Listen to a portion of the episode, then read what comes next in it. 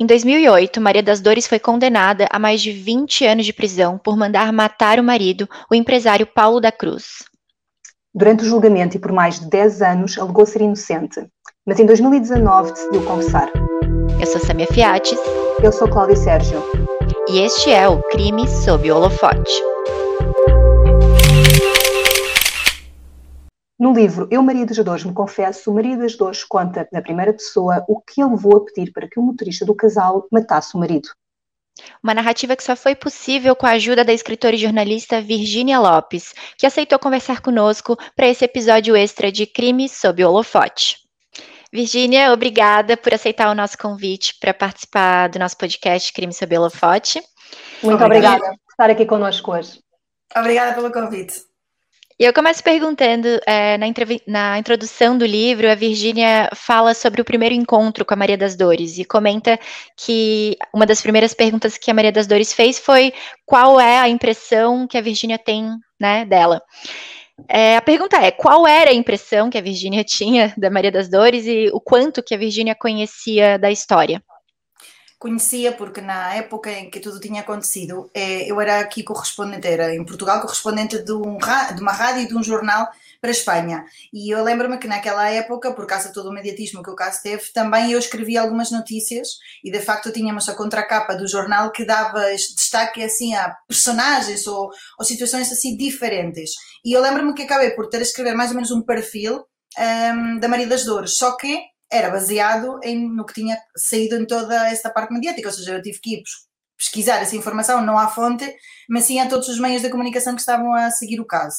E quando, quando o editor me propôs o desafio de, de ser eu a pessoa que entrevistasse a Maria das Dores e pudesse escrever esta autobiografia, esse foi um pouco o flashback que eu fiz, de ir para trás e lembrar aquela imagem que eu tinha construído porque afinal todos fazemos os nossos julgamentos partindo do princípio, ou seja, de todas as informações que tinham saído na, na imprensa e que agora ia encontrar uma, uma outra versão e isso deixou-me intrigada e até como jornalista achei que era um desafio interessante porque era ir à fonte efetivamente, que era algo que eu não tinha conseguido fazer na época e, e poder ouvir o que é que ela tinha para dizer. É claro que primeiro ponderei porque e refleti uma noite sobre se estava preparada para contar a história uh, de uma mulher condenada por ter mandado matar o marido.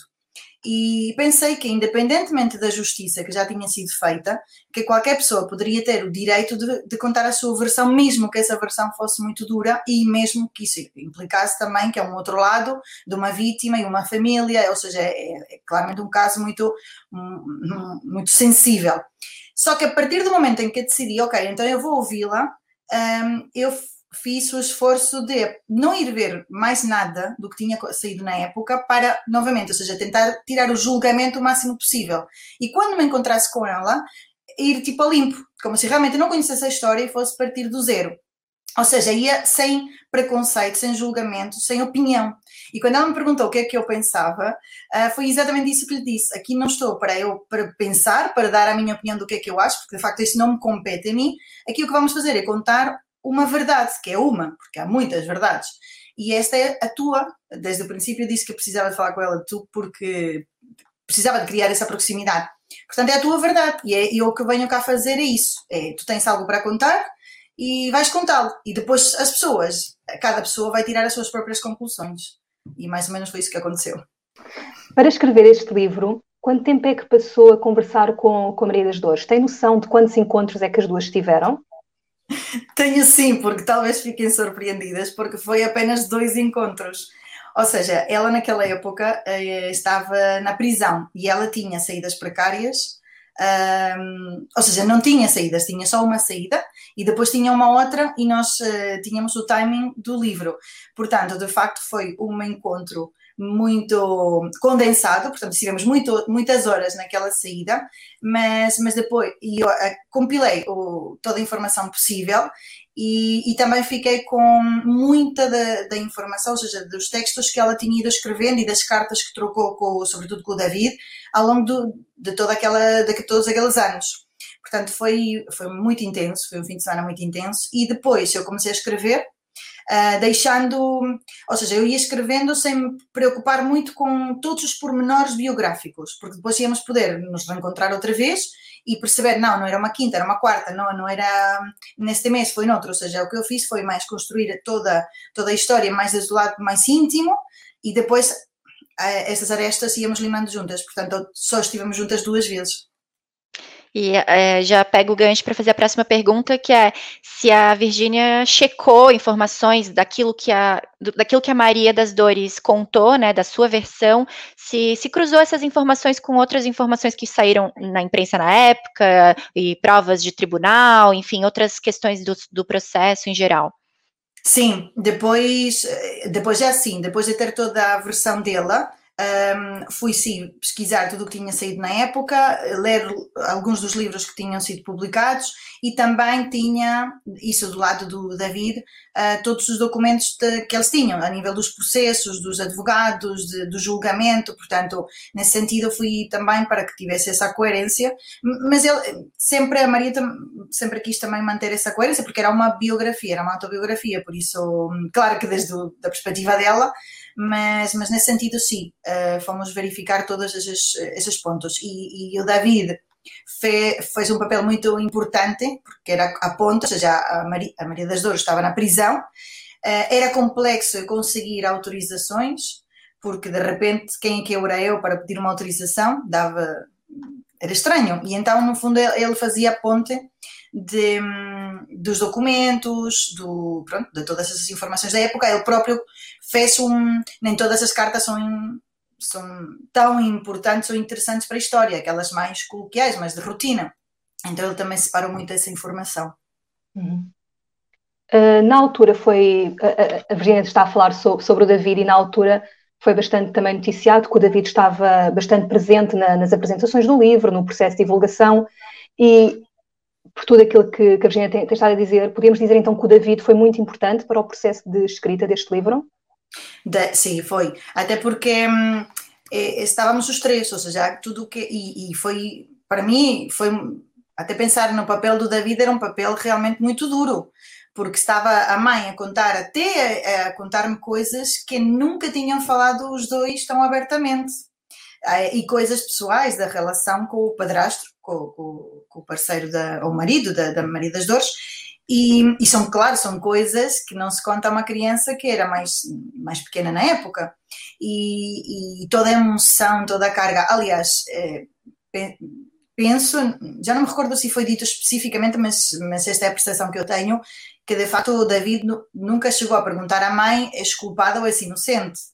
É, portanto, todo o processo do David naquele tempo é, é, complexo. Ou seja, o David não é o protagonista desta história, claro, é Maria das Dores, mas para mim o David tem um, um peso na história enorme, porque esteve sempre e continua a estar. E não é fácil, é um grande desafio, porque ele estava a construir a sua vida, a sua carreira e ele ficou, ele ficou sem nada uh, por causa de tudo o que aconteceu. Continua ao lado da mãe e tudo isso também é um conflito interior, não é? De primeiro acreditar que, que possa ser inocente, depois entender que não, e perdoar e amar e pronto, todas essas emoções misturadas. E agora reviver tudo isso. Portanto, foi duro não só para a Maria das Dores contar, como também para o filho ajudá-la a contar esta história. E sim, e por isso é que é um papel muito, muito importante. A Virginia falou que o David é, talvez nunca tenha perguntado à mãe, mas na época que, que a Maria das Dores estava a ser julgada, há entrevistas que o David fala que, que afinal sabe da culpa da mãe. É, que papel que ele teve nesse momento? Porque eu sinto também que é, é, durante o livro, né, a Maria das Dores conta muito a sua versão, mas também fala coisas muito duras sobre si própria. Ele estava do lado dela nesse momento em que ela estava contando tudo isso? Sim, ele esteve sempre presente. Como digo, foi um fim de semana muito intenso e ele esteve sempre ali. E depois, quando nos reencontramos outra vez, e entre um encontro e o seguinte, com quem eu falei de tudo, foi com o David. Ou seja, o David é que foi mergulhar nas caixas com os documentos todos, reler as cartas que tinha recebido da mãe, o, as coisas que ela tinha escrito na prisão. Portanto, foi, foi certamente um, um tempo difícil também para ele. Ou então uma catarse porque, de facto, se, se não houvesse uma vítima mortal, um assassinato nesta história, é, é uma catarse, é uma autocura emocional. Isto é, é o que eu o que eu entendi, a percepção que eu tive de conhecer a Maria das Dores dos dias de hoje, é que ela efetivamente, e isso perguntei-lhe, se ela se considerava uma melhor pessoa agora do que naquela época. E a resposta dela, depois de ponderada e pensada durante um, um tempo, ela disse-me que sim. E eu sei que isto nem é uma pergunta fácil, nem é uma resposta fácil, nem toda a gente vai compreender. Porque, de facto, haverá quem diga, mas como é que vai ser uma melhor pessoa quando carrega com uma morte eh, do pai, do filho, do marido, etc. Mas o que é certo é por isso que eu digo, se não, se não existisse essa morte, os 12 anos, ou 13 anos na prisão, fizeram dela uma melhor pessoa a nível espiritual, a nível emocional, a nível pessoal. Só que, claro, traz essa carga, então nunca podemos esquecer que ela é condenada por mandar matar o marido, portanto, pode ser chamada uma assassina. E esta é a linha que é tão tênue, tão fininha, que no fundo esse era o grande também desafio de escrever o livro. É que eu tinha que escrever na primeira pessoa, portanto, a, a essência dela, a emoção dela, os sentimentos dela tinham que estar lá, só que ao mesmo tempo eu não podia cair na facilidade de colocar-me tanto no lado dela que estivéssemos a justificar um, o assassinato, porque isso também não seria justo para todo um outro lado. Portanto, esta era, era a linha, e por isso é. Depois, é claro que quem opina que é uma assassina, ponto final, não tem direito a falar, nem sequer vai ler o livro quem se dá a oportunidade de ler pode entender que por trás há muito mais do que o momento de mata-o. E há toda há uma história de uma mulher que, mais uma vez, eu não justifico, nada pode justificar matar outra pessoa, mas há uma mulher com tanta raiva, mágoa, tristeza, um, humilhação, auto, baixa autoestima, não estou a dizer por causa do marido, estou a dizer porque ela se permitiu uh, tudo isso, que a certa, a certa altura ela entende, na cabeça dele, dela, que essa é a única saída. Uh, por isso é que eu digo, também é uma catarse este livro, sobretudo para eles, pois o público pronto, uh, entende que vale o que vale. Exato. E Virgínia, sobre, sobre essas questões do, do público, na altura falou-se muito sobre se se deveria ou não dar voz a uma mulher que tinha sido condenada. Como é que foi para a Virgínia lidar com, com algumas críticas menos, menos positivas sobre esse aspecto? É, não, não, li, não sei se houve. eu fiz a minha parte. Depois, como digo, é porque é, cada pessoa analisa a realidade e o mundo desde a sua perspectiva e dos, dos seus valores. Portanto, também não, faz, não vale a pena, ou seja, eu acho que nem, nem devemos dar muito valor às críticas boas, porque isso são festinhas ao ego e também não faz bem, nem também devemos ficar muito amuados com as críticas negativas, porque no fundo estão a ser feitas por pessoas que têm os seus valores e a sua forma de ver o mundo. E está tudo certo. Por isso eu não li nada. Uh, mas compreendo perfeitamente, porque era o que eu estava a dizer. Uh, tudo tem tantas nuances que é muito difícil lá nos posicionarmos. Depende tanto da nossa própria experiência que eu compreendo que haja pessoas que entendam que não se devia dar a voz a, a, uma pessoa que já fez o que fez. Mas, por outro lado, também podemos entender quanto mais compreendermos a natureza humana, talvez mais podemos evitar que estas coisas aconteçam no futuro. Talvez se um homem ou uma mulher tivesse tratado previamente a sua parte emocional, possamos evitar mais violência doméstica dos dois lados, que é de uma realidade nas nossas vidas, infelizmente. Virginia Maria das Dores, imagino, né, que leu o livro. O que, que ela disse da, da obra? É, para, é, o mais importante para mim era Maria das Dores, porque, como digo, depois as pessoas podem gostar ou não gostar, mas é a história dela, é a vida dela, o coração dela, a alma dela, a essência dela, portanto, ela tinha que se reconhecer ali. E todo o tempo que eu escrevi o livro, eh, pensava isso, ou seja, fazendo o esforço consciente de me aproximar o máximo possível da pele dela, sem, como digo, sem deixar de perder essa imparcialidade. E ela recebeu o livro, portanto, a segunda vez que estivemos juntas foi, os di foi uns dias que ela esteve outra vez fora da prisão e que ela conseguiu ler tudo, de princípio a fim. E, e eu não tinha, eu não tinha escrito o final. É, eu penso que esta parte nunca tinha, ainda tinha partilhado. Eu ainda não tinha escrito o final, porque de facto eu não sabia muito bem como acabar o livro. E, e então, quando me encontrei com ela a segunda vez, ainda não tinha essa parte escrita. Mas pensei, ok, vai fluir. E então estivemos juntas, ainda revemos alguns episódios E, e, todo o tempo que eu estive com ela, estava a dar música clássica em, em, na, na, televisão. Mas estava baixinha, nem sequer estávamos a ligar a isso. Só que no momento, a, a certa altura, eu perguntei-lhe se pudesse reescrever o outro final, um, como é que seria? E então ela, um, ela, ela contou o que está no fim do livro. De eles poderem ter tido essa conversa, eles poderem, naquela tarde que ele pediu-lhe para falar, poderem ter entrado até eventualmente numa igreja para poderem manter a calma, o tom baixo e poderem ter se deixado uh, cada um ir a sua vida e ela ter conseguido perdoar e libertar. E quando ela me estava a contar isso com muita emoção, é, de repente eu ouvi que estava a dar a marcha fúnebre.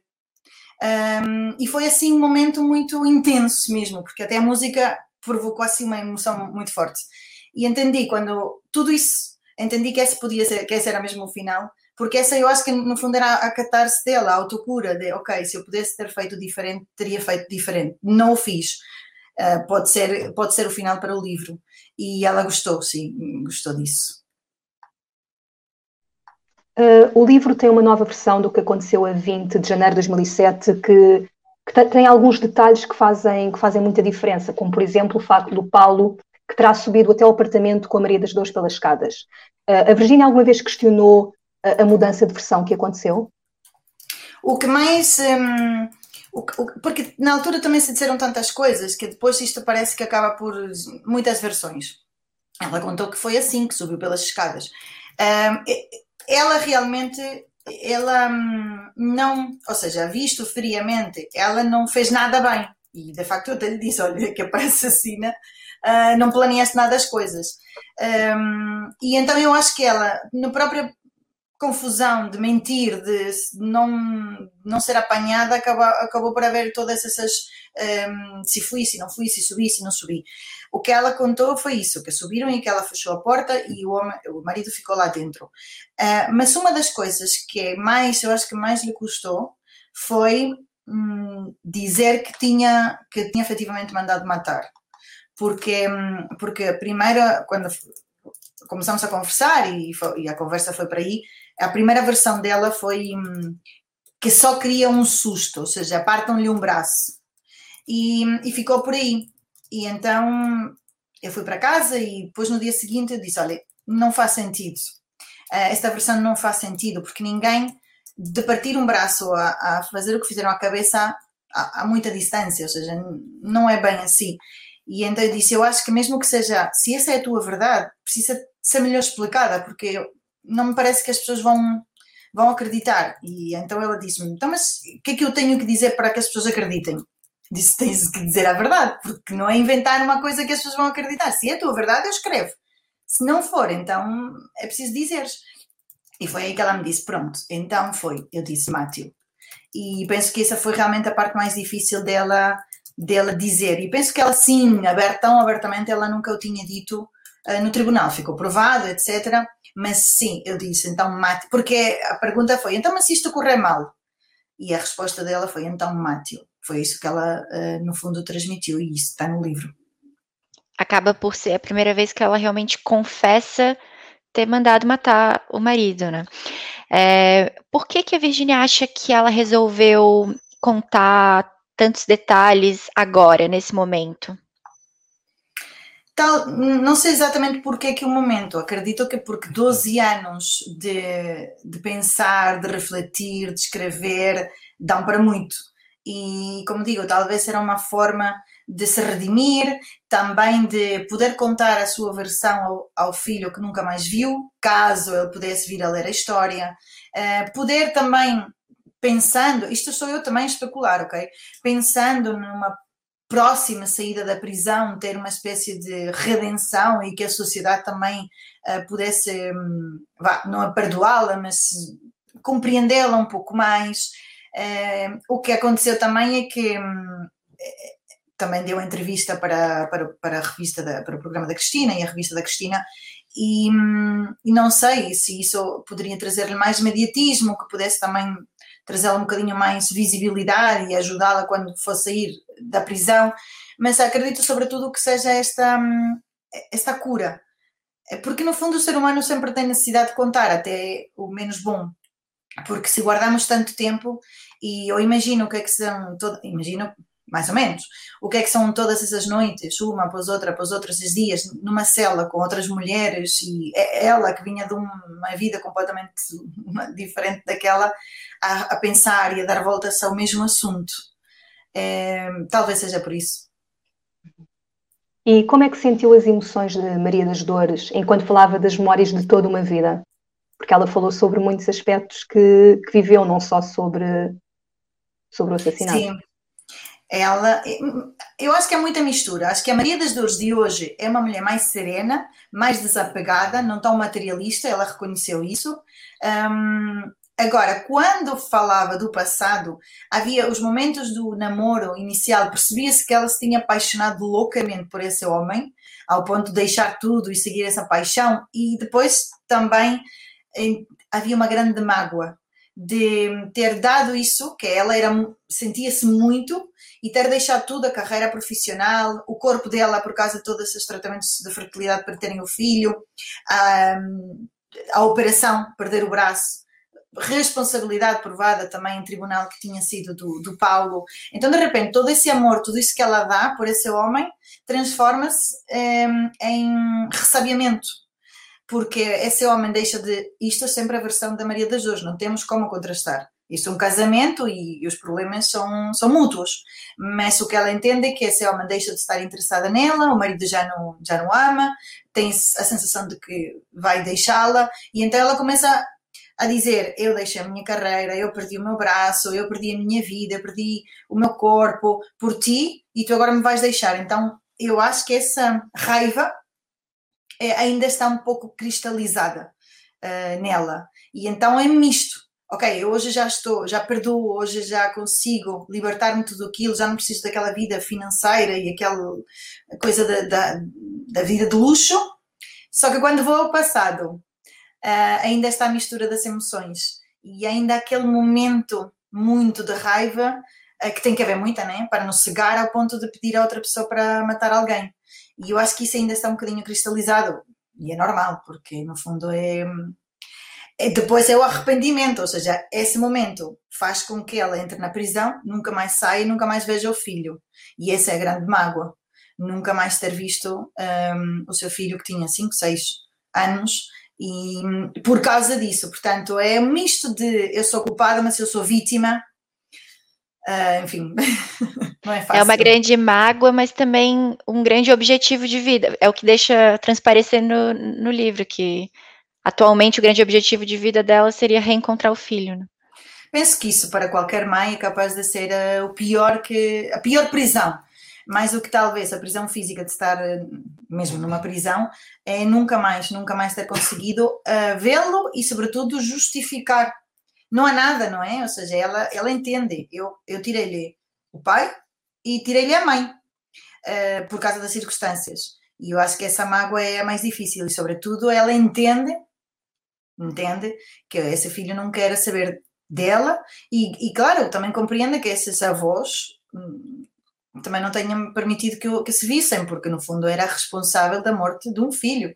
Por isso é, é tudo tão complexo, as relações entre as pessoas e os sentimentos, que é, um, como digo, é um misto. Mas acredito que a grande motivação do livro seja essa, poder eh, aproximar-se de alguma maneira desse, desse rapaz, que já é um homem adulto. Uh, Virgínia, então para terminarmos a nossa, a nossa conversa, uh, Pode-nos dizer qual foi a última vez que falou com a Maria das Dores e sobre o que conversaram? Não, não voltamos a falar.